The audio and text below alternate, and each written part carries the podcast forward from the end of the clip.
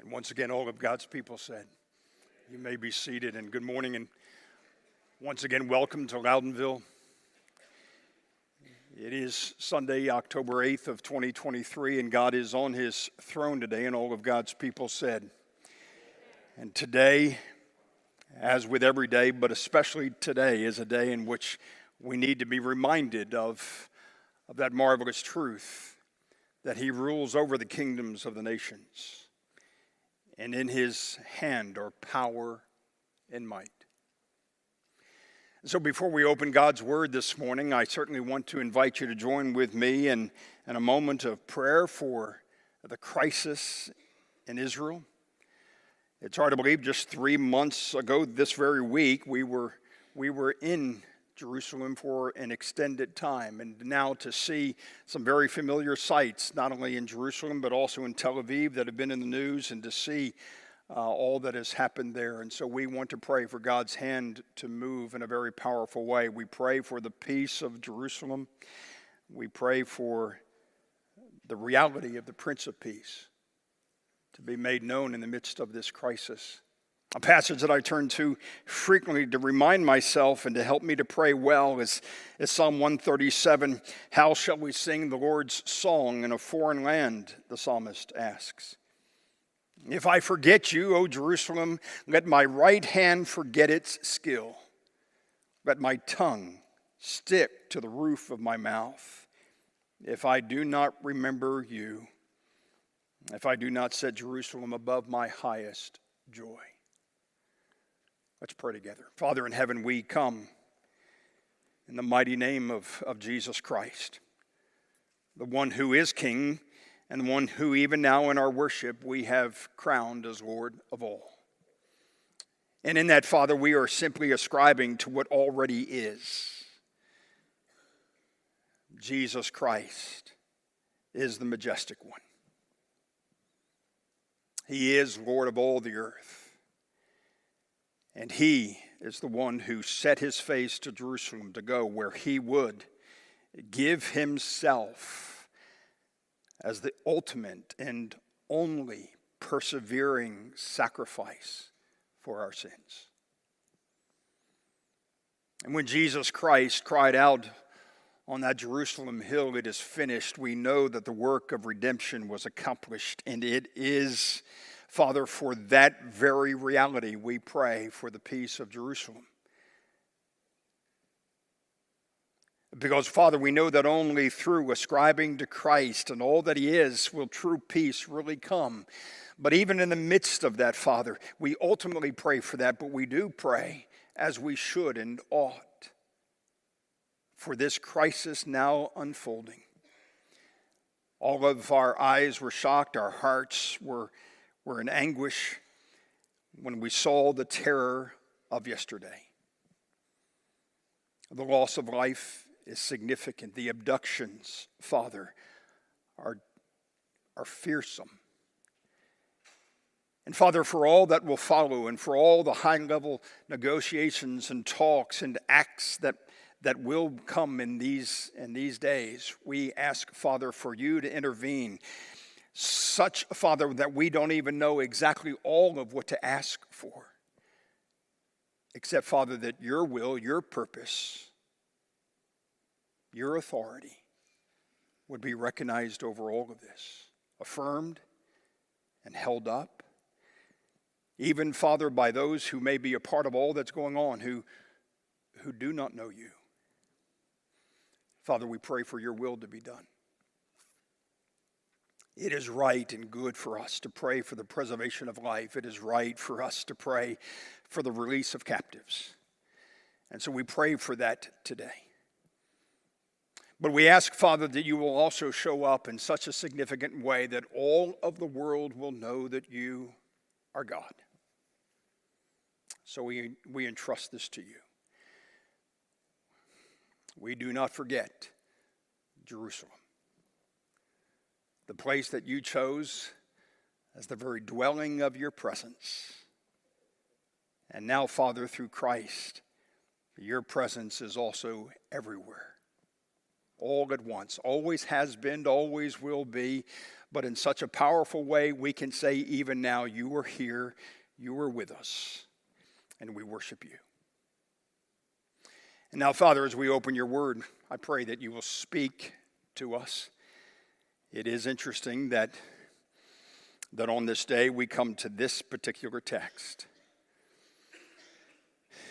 And so, Father, we will affirm the very heart of the passage we will look at today that the Lord, He is God. Yahweh, you are God. So show yourself, unveil yourself, we pray, to the glory of your name. Through Christ we ask. And all God's people said, Amen. I am not a huge boxing fan. And I'm not a fan of really any kind of action inside the ropes. But I did enjoy the spectacle of those heavyweight showdowns in the 1970s. I think of Frazier and Ali in 71, and then again in 75, so called the Thrilla in Manila. Foreman versus Ali in 74, the Rumble in the Jungle, Holmes versus Norton in 79. I even, I even miss the voice of Howard Cosell, telling it like it is. Cosell once said boxing is drama on its grandest scale. Hmm. I'm not so sure about that. But this morning we're going to look at one of the greatest dramas in history as the prophet Elijah stands alone against 450 prophets of Baal on that dramatic showdown on Mount Carmel. But even that's not quite right. Because at the heart of this very conflict is the drama between two supernatural beings. There is the self existent, self sufficient, supreme God of Israel against the dark rebel known as Baal. Derivatives of that name eventually pan out to be something like Beelzebub, the prince of demons. Behind all of this is Satan himself. So, at stake in this contest is the issue of who really is God Almighty. And so the showdown on Mount Carmel is, is one of the most gripping stories in the Bible. It's one of the greatest stories of all time. And so if you have your Bibles, let me invite you to meet me this morning in 1 Kings chapter 18. And I guess as, as you're turning with me to that passage, the question might be appropriate Are you ready to rumble? 1 Kings chapter 18. The background to our passage, of course, if you've been with us the last few weeks, is that King Ahab, and especially his queen, Jezebel, have led the northern kingdom into unprecedented levels of idolatry. Uh, the worship of Baal, and you'll even see in this context the worship of the Baals, it's oftentimes stated in the plural, was a demonic system that involved a lot of grotesque behavior, some of which will be on display in our text this morning, even involving child sacrifice.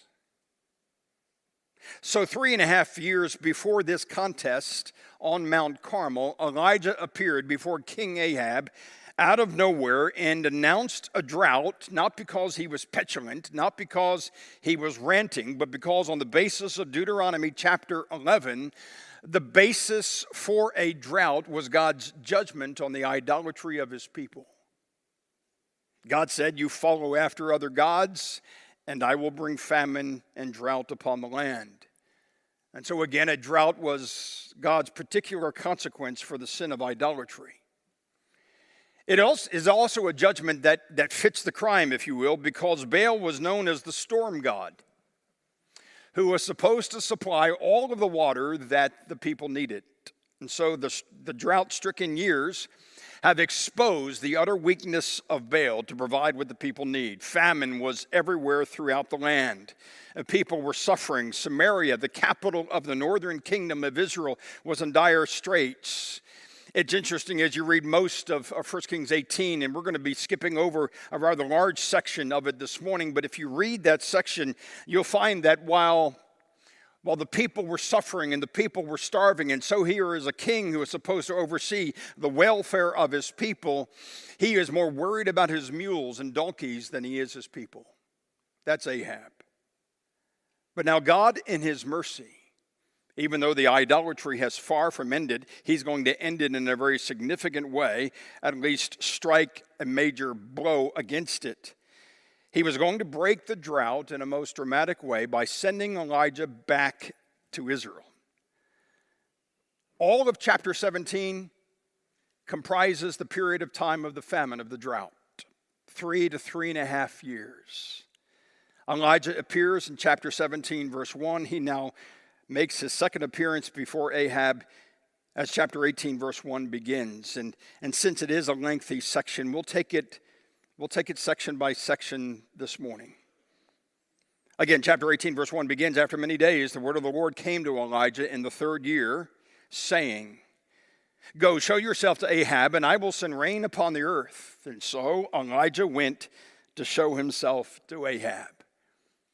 Back in chapter 17, verse 2, God told Elijah to go and hide. Now in chapter 18, verse 1, he tells Elijah to go and show. And what follows then, really in verses 2 through 15, consists in part of what they call in the movies a flashback. And again, we won't take the time to read through this section this morning, but I would encourage you to read it later because it describes Jezebel's reign of terror in Israel and how she ordered the killing of the prophets of God, even as we follow the news coming out of Israel things don't change that much, do they? Jezebel represents, by the way, so many today who, who want not just tolerance for their own views, but the celebration of their own views. And if they don't get that celebration, they will cancel everyone who's opposed to it. That's what she does. She is trying her best, her dandiest, to, to exalt Baal in the land of Israel. And, and if you don't go along with that, you lose your head. That's what happens to the prophets of God. Also, in this section, we're introduced to a man, a very outstanding man, I think, by the name of Obadiah. Not the Obadiah, the prophet who wrote that little book later on in the, in the Old Testament, but this is another Obadiah who we're told was, was an overseer in Ahab's palace he was maybe his chief of staff. So here is Obadiah, a man who serves in Ahab's administration, probably managing his palace, overseeing the king's estates. He is a high ranking civil servant working for a bad king. Some of you may be able to identify with that this morning. Maybe you find yourself in an office environment working for someone who is corrupt. How do you do it? Obadiah is your patron saint. He shows you how you can be faithful to God while also serving a bad king. He is true to his name because Obadiah means servant of Yahweh. Now, I'll just pause for a moment because I have this fondness for Obadiah because this was the first sermon I ever preached many, many years ago was about Obadiah. I don't know why. It was a bad sermon, but but he is he is such an outstanding person for us because he shows us how you again can serve even in the realm of politics without being corrupted by it and he proves his mettle when he hides a hundred prophets of Yahweh in caves, hides them from Jezebel's persecution, supplies them with food and water, this in the midst of a famine, so he is faithful in the office where God has placed him. And so I am grateful and thankful for those of you who find yourselves in situations and contexts just like that. Well, God arranges first a little quick little, little meeting between Elijah and Obadiah to eventually pave the way for Obadiah to go tell Ahab that Elijah has shown up and he wants to see you. So keep in mind that Elijah is a very wanted man. He is the most wanted man in Israel, and I imagine that every department in Ahab's administration received the memo that he was priority number one to, to catch and kill. They haven't seen each other for a while. So we pick it up in verse 17 of chapter 18. When Ahab saw Elijah, Ahab said to him, Is it you, you troubler of Israel? Don't you love how people turn things around? Elijah has nothing of it. He answered, I have not troubled Israel, but you have. The Hebrew word for troubler is a great word. It's the word ochre. Ochre. So try on a little Hebrew next time you're, you're facing someone who's causing you not a little difficulty. They may not have a clue what you're saying, but you can just say to them, You know, you're quite an ochre. That's, that was a joke. Thank you. Man, sometimes you need to give me a little help up here. It's, it's, it's tough going sometimes. I'm kidding. But there's, there's this sense that I have not troubled Israel, he says, but you have, you and your father's house, because you have abandoned the commandments of the Lord and followed the Baals. Now therefore, send and gather all Israel to me at Mount Carmel, and the 450 prophets of Baal and the 400 prophets of Asherah who eat at Jezebel's table. That's just a little side note that in the midst of this famine, they were doing quite well. They were eating before a marvelous display every single day. By the way, as you read through the account, it's interesting that the 450 prophets of Baal show up, but the 400 prophets of Asherah don't.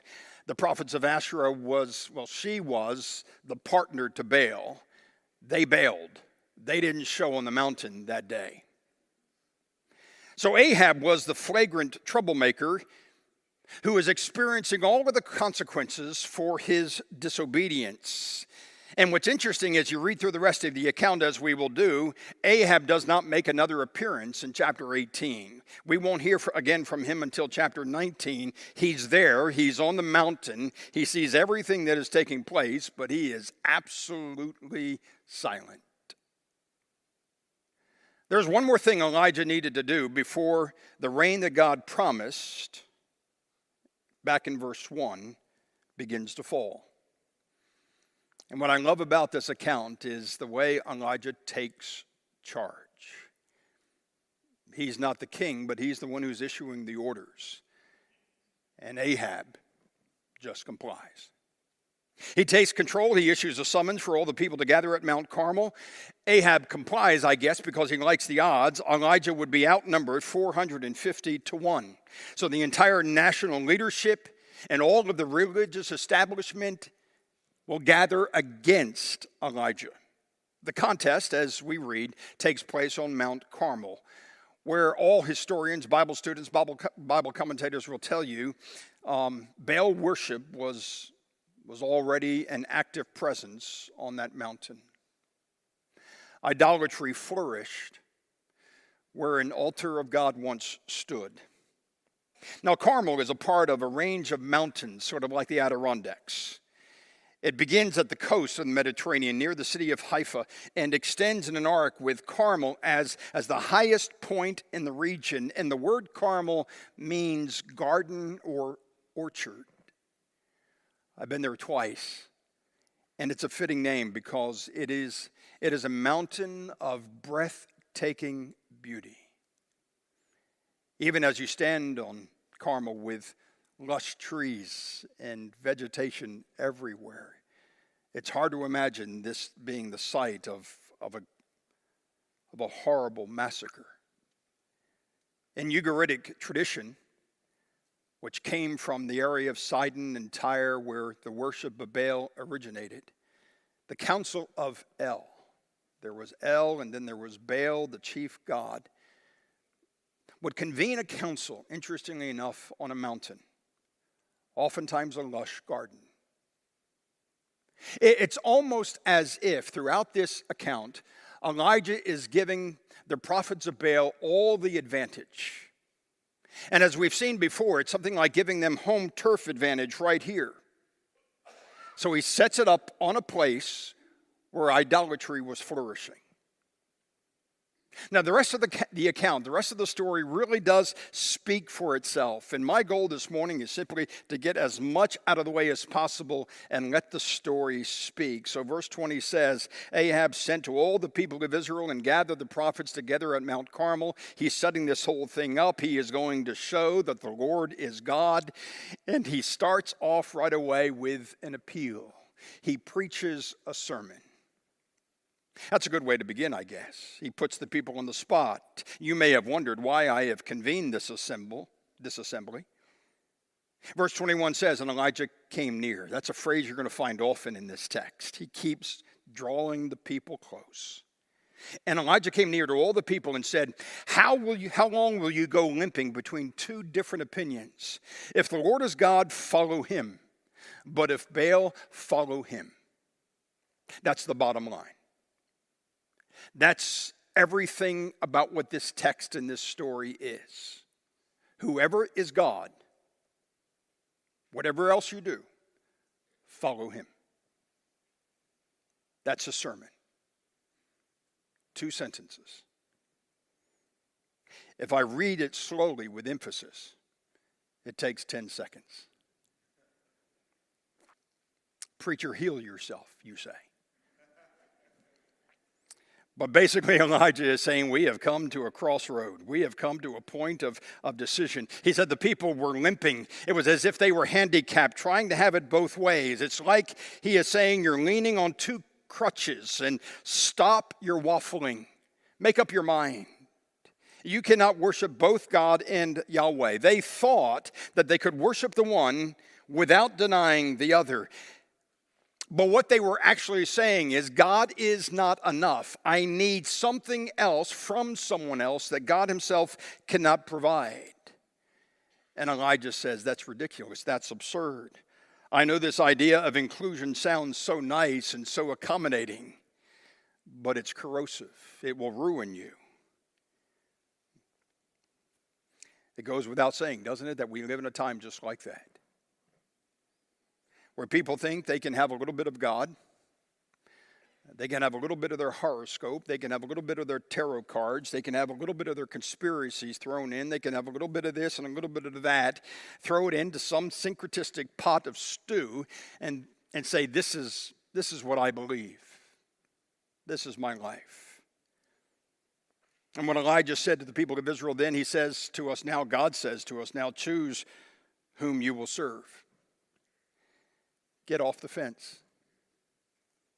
If God is Lord, then He demands every aspect, every part of your life. There's no room for this kind of syncretism. You cannot worship both. It's not both and, it's either or. It's not God and my personal autonomy. It's not God and me. It's not God and whatever else you want to put over here. It is God. Elijah sets the rules. The end of verse 21 and the people did not answer him a word. How could they? And then Elijah said to the people, I, even I only, am left a prophet of the Lord, but Baal's prophets are 450 men. We'll learn later that his, his sense of being all alone was a little exaggerated, but not on top of this mountain. It was Elijah against 450.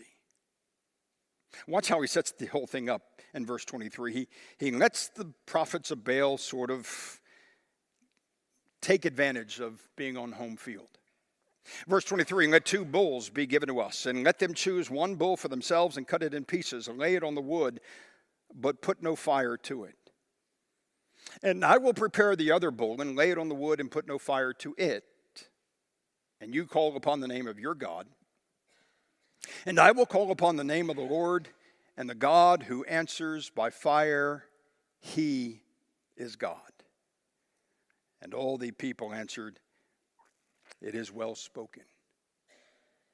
They liked it because they thought that Baal was not only the God of rain, but also the God of fire.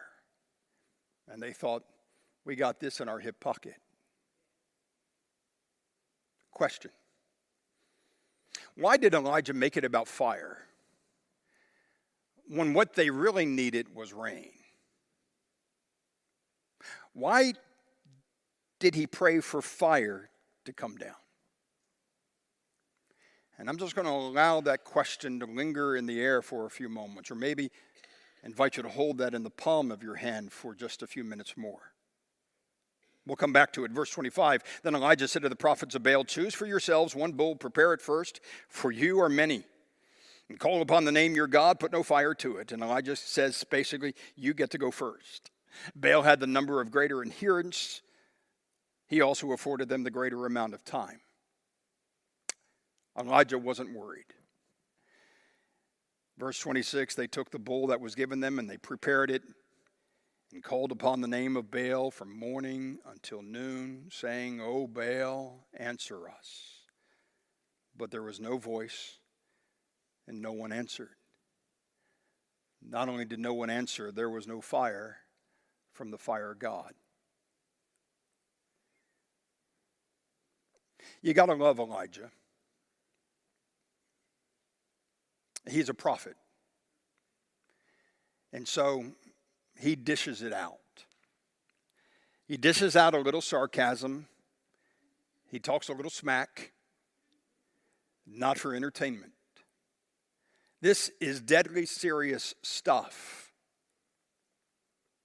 But you also get a sense that he is enjoying himself entirely.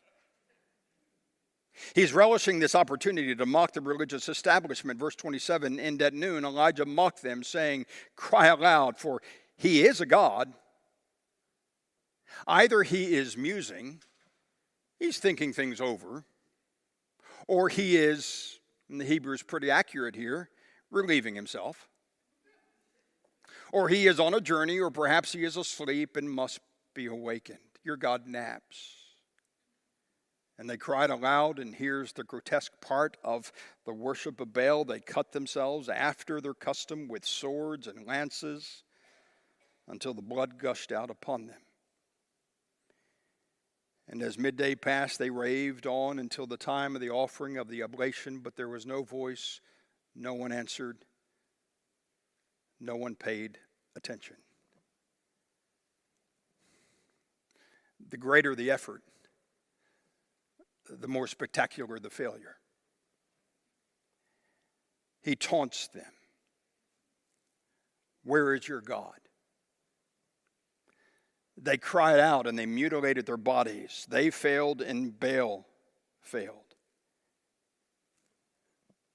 It is a reminder, isn't it, that you can believe in something so strongly, you can believe in something so sincerely, and none of it be true. God and Baal are not on the same level. God and Baal do not coexist, no matter what the bumper sticker says. God alone is God. Now it's Elijah's turn. Again, they flailed, Baal failed,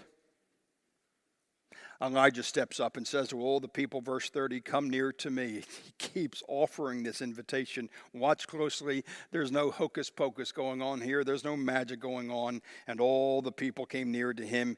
And he repaired the stone of the, of the or excuse me, repaired the altar of the Lord that had been thrown down. It had been dismantled in the place of whatever the Baal stuff was. That tells you how sad the condition was. And then he took 12 stones. Why? According to the number of the tribes of the sons of Jacob. They are in the northern kingdom that consists just of 10 tribes, but, I, but Elijah is taking us back to a united kingdom, the God's people, consisting of 12 tribes, to whom the word of the Lord came, saying, Israel shall be your name. And with the stones, he built an altar in the name of the Lord. He's doing this publicly, visibly, right before everybody. He is patiently systematically rebuilding the altar of God. And then he does this. And, and he made a trench about the altar, as great as would contain two seahs of seed. And he put the wood in order, and cut the bull in pieces, and laid it on the wood. And then he said, Why, why does he go to this extremity? Fill four jars with water and pour it on the burnt offering and on the wood. And he said, Do it a second time. And they did it a second time. And he said, Do it a third time. And they did it a third time. He likes three. Elijah lays on the body of the boy three times. He asked for water to be poured upon the, the sacrifice three times. So that verse 35 and the water ran around the altar and filled the trench also with water. So you've got this entire moat created around the altar of God. The wood was soaked, the bull was soaked. Igniting this, setting this on fire, would take a miracle. Every advantage has been given to Baal Elijah just decides to make his challenge doubly, triply worse. only to enhance the glory of God. And then he gets on his knees and prays. And at the time of the offering of the oblation, Elijah the prophet came near and said, O Lord God of Abraham, Isaac, and Israel, let it be known this day that you are God in Israel, and that I am your servant, and that I have done all these things at your word. Answer me, O Lord, answer me, that this people may know that you, O Lord, are God, and that you have turned their hearts back. Put it all together. What's Elijah doing? He is making it absolutely impossible for anyone other than God to do what needs to be done. So that when God shows up, no one else gets the credit. If you wonder what God is up to in this world today, and you wonder why he sometimes allows things to get as bad as they get. It's because when things do turn around, we cannot, even the church, pat ourselves on the back. He turns it around. He's the difference maker. But here is Elijah putting everything on the line. And as Henrietta Mears said years ago, great Bible teacher who influenced Billy Graham and so many others, who said, When your all is on the altar, you don't have to wait long for the fire. When your all is on the altar, you don't have to wait long for the fire. This is a challenge to me. Maybe it's a challenge to you. I, I, think it should be. Have you ever trusted in God so deeply? Have you ever trusted in God so much that it scared you to death? Where you say, if God doesn't come through here, I'm finished. Everything is over. Maybe you are in a pit and you know that the only way to get out of that pit is if God gets you out of that pit because if it's up to you, you'll stay in that pit forever. Maybe God wants us at times to be put in a place where we are so scared to death, we're so scared to do anything else but trust Him. I wonder what God might be telling you to do. What would laying it all on the altar be like for you? What is it? And friends, don't get weird. Don't do crazy things that sometimes Christians do that just is not even it's not even like waiting for God to do the miracle. It's just Christians doing weird things. I mean, what is God really, really asking you to lay all on the altar for Him? William Carey, the great the father of what we call the modern missions movement once said expect great things from God, attempt great things for God. So when you laying your all on the altar, what are you saying, God, this is what I am asking you to do? And it takes us back then to the mark of Elijah's life. If you want to explain this man, if you want to know who he is, if you want to know who, what he's about, Elijah is a man of prayer. So when he is remembered by James, near the end of James' book, he says Elijah was a man of prayer. This is his life. This is who he is. Everything he has done, he has done through, by, in prayer. He is Elijah. Elijah. He is a man of prayer. It's the first thing he does. It's the first thing he turns to.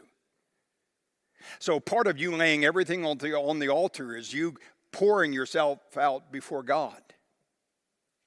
But what I know about my own life, and I imagine it's probably true about yours, that in the midst of a very busy week, it's prayer that usually gets squeezed out.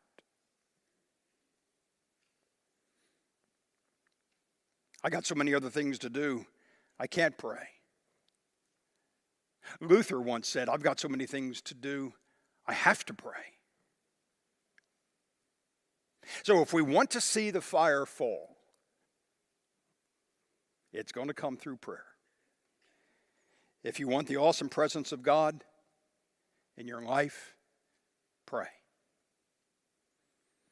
If you want to see the conversion of hundreds and thousands in the capital district, pray.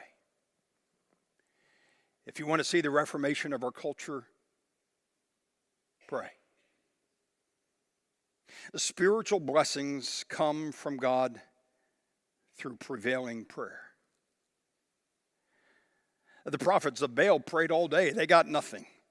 Elijah prays a relatively short, simple prayer. He doesn't have to limp around for hours, he doesn't hop around and jump around, he just prays. And he says, Lord, answer me. Yes, he prays, God, vindicate me because I've been following your word. It's really a prayer for God to vindicate the word of his prophet. But he prays. Now, remember earlier I asked the question why did Elijah pray for fire instead of rain? Because he needed the fire to hit the sacrifice first. Because the people of God needed to be atoned for their sins first. That bull needed to be consumed by fire. They needed to get right with God before the rain would come. And that's always God's plan. And that's why ultimately He has given to us Christ. Because first the fire had to fall on Him before we could be made right with God. So, if you are in Christ, if you believe that Jesus Christ took the fire of God on the cross and paid the price for your sin, then fall on your knees and ask God for big, audacious things and lay all of your life on the altar before Him. So here's Elijah rebuilding the altar of God, arranging the wood, cutting the bull all apart. He's doing this all for the sins of the people of Israel. It's first things first. First the sacrifice for sin, and then the showers of blessing. Verse 38 Then the fire of the Lord fell and consumed the burnt offering and the wood and the stones and the dust. It licked up the water that was in the trench. I don't think Spielberg could capture that. And Elijah prayed and trusted God. The fire fell, and, and the God who answered by fire at that moment is God of all, sovereign over all. And here's the issue, friends, for, for us.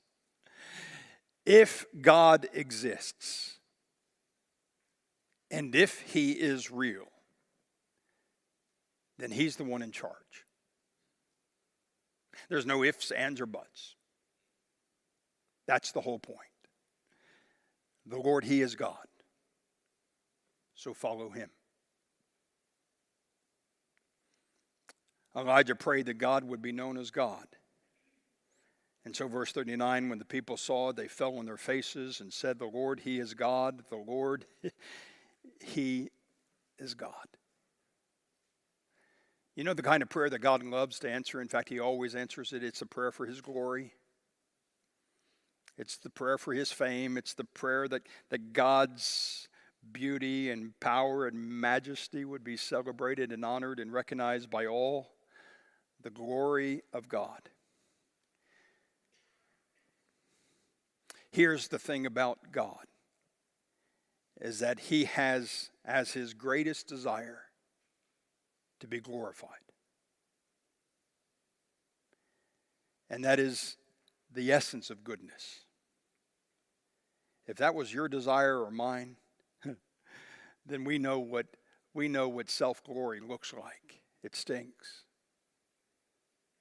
But it is the essence of goodness and of righteousness for God to want to be glorified. And so he pleads for the glory of God. He prays that God would vindicate his word. Jesus said in John 14, If you ask anything in my name, it will be given to you. Why? Because you are asking this in my name. You're asking this for my kingdom. You're asking for my honor to be known throughout all of the world. Sometimes what shuts up our prayers is that they are way too self focused. And Jesus said, Pray for my glory, pray for my majesty, and it will be done when you pray in my name. It's a prayer for the glory of God. And Elijah is fervent about this. We should be fervent about it. He prays, and the fire falls. Verse 40 And Elijah said to them, Who's the them? It's the people of Israel who have, who have recognized God is God, and so seized the prophets of Baal. Let no one, let not one of them escape. And they seized them, and Elijah brought them down to the brook Kishon and slaughtered them there. It's a pretty, it's a pretty brutal ending, isn't it? But one in that time and in that context and in God's way was necessary. But I simply want to close by taking you back to the secret of Elijah's life and what will be the secret of your life and mine. Um, Elijah was a man just like us flesh and blood, pick him with something he bleeds. He was a regular guy. I know it's hard to think that because here's the man who prays and fire falls. How can you say he was not extraordinary? How can you say that he was not some kind of superhuman figure? He was just a regular guy. But what made the difference in Elijah's life is that he prayed. Prayer is the first thing, prayer is the second thing, prayer is the third thing. So pray. And when we pray like Elijah prayed, praying for God's glory, praying for God's word, praying for God's people, praying for the fire to fall, it's an insane way to pray. But when you pray like that, for the glory of God, the fire will fall. Father in heaven, Almighty God,